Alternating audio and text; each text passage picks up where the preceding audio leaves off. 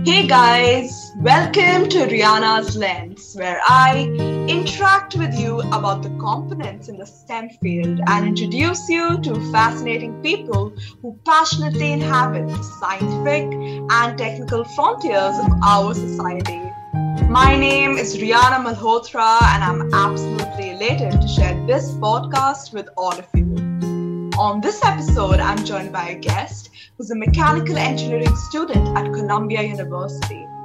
She's also actively interested in humanitarian engineering and is encouraging more people to join the STEM fields. I'm so glad to welcome and introduce Sanjana Subramanian. Thank you so much for coming on. I can't wait to begin our discussion.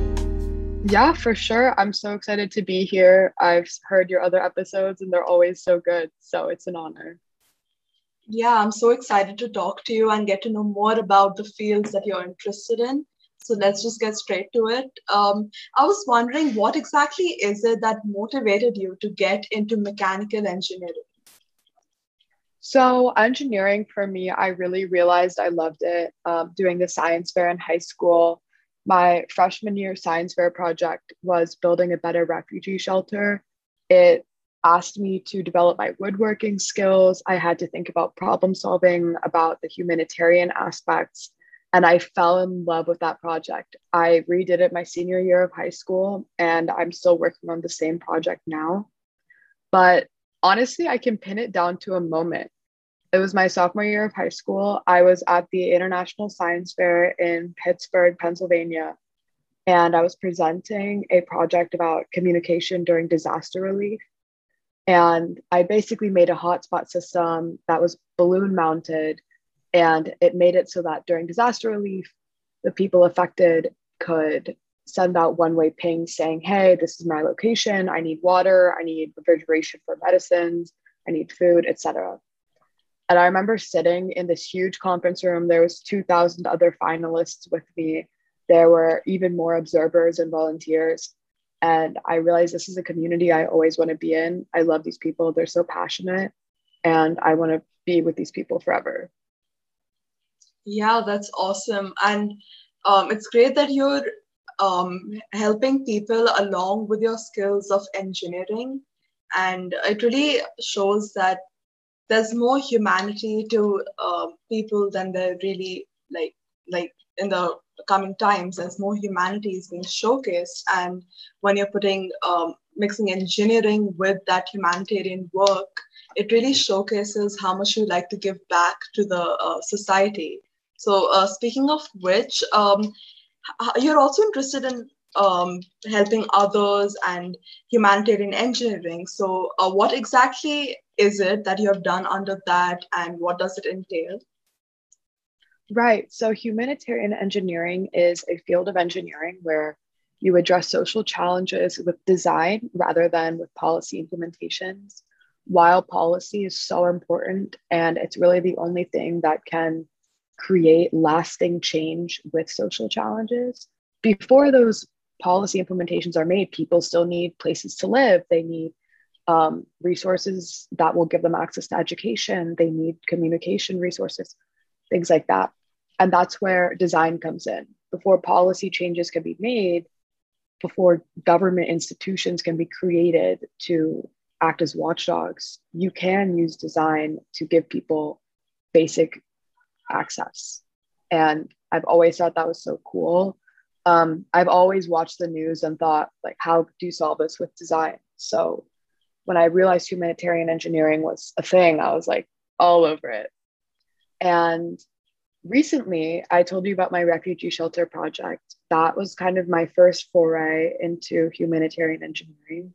It's a project I'm still working on. How do you develop a refugee shelter that does not hold Western design values above all else?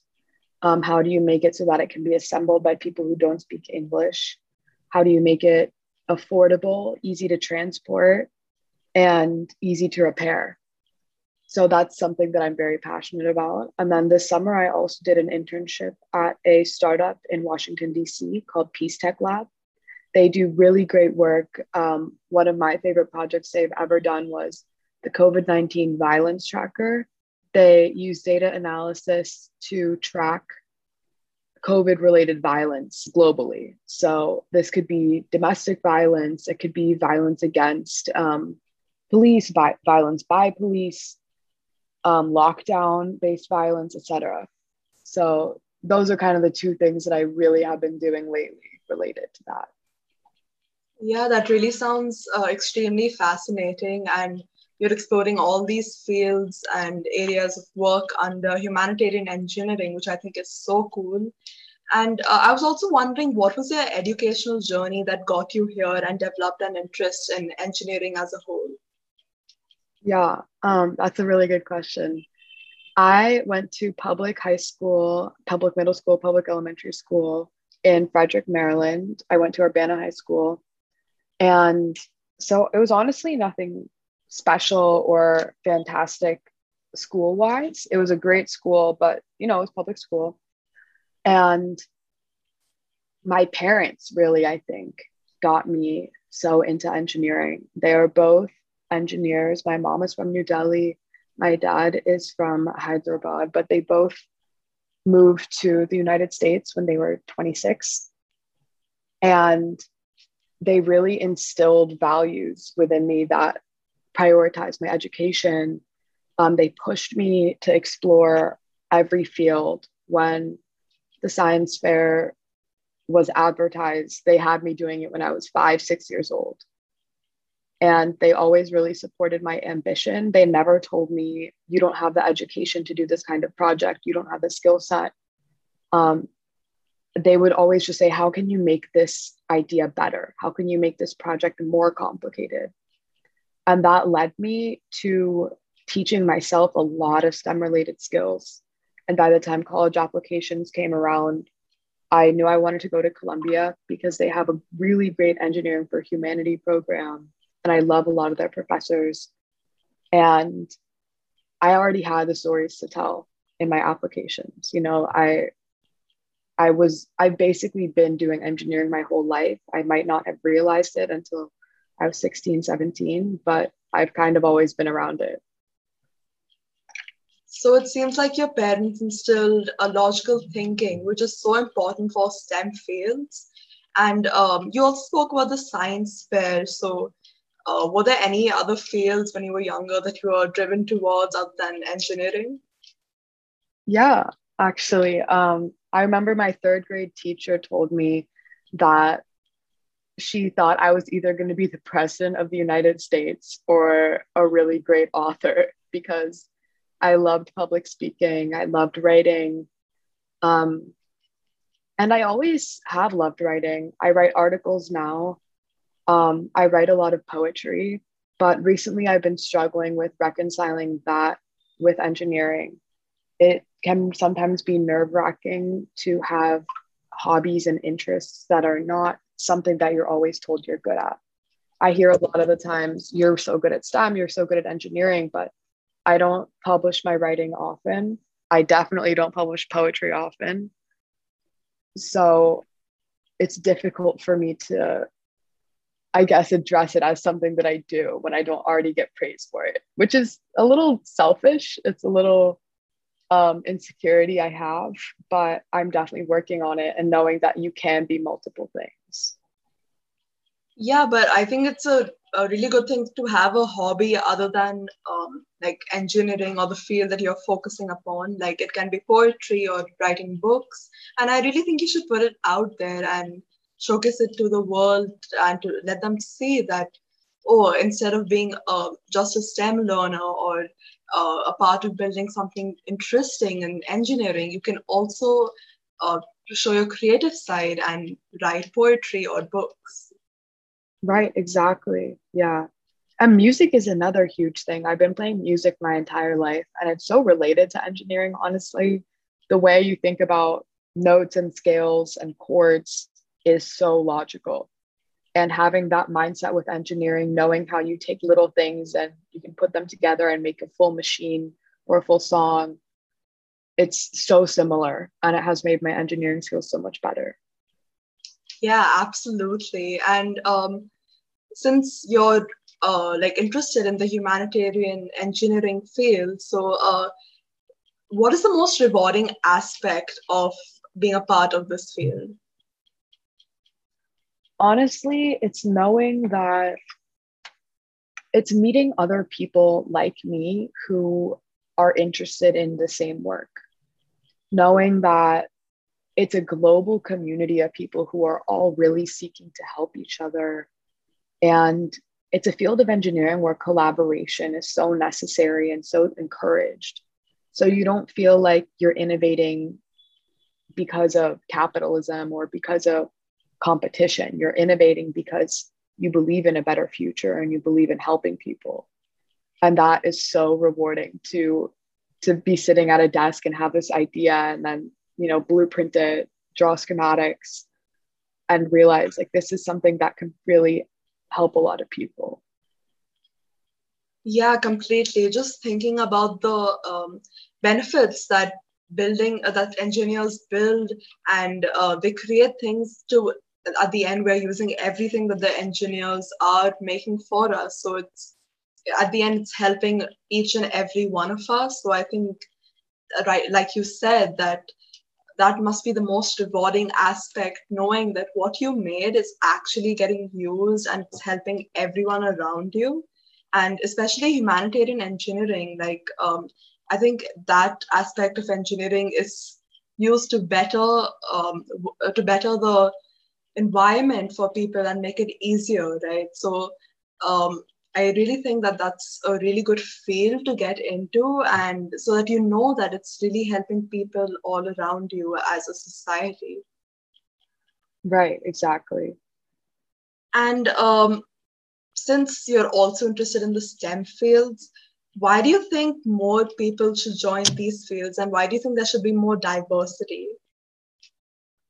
Well, I think the importance of diversity lies not just in diversity itself and equal opportunity, but also when you have people of varied backgrounds coming together, the ideas will always be better.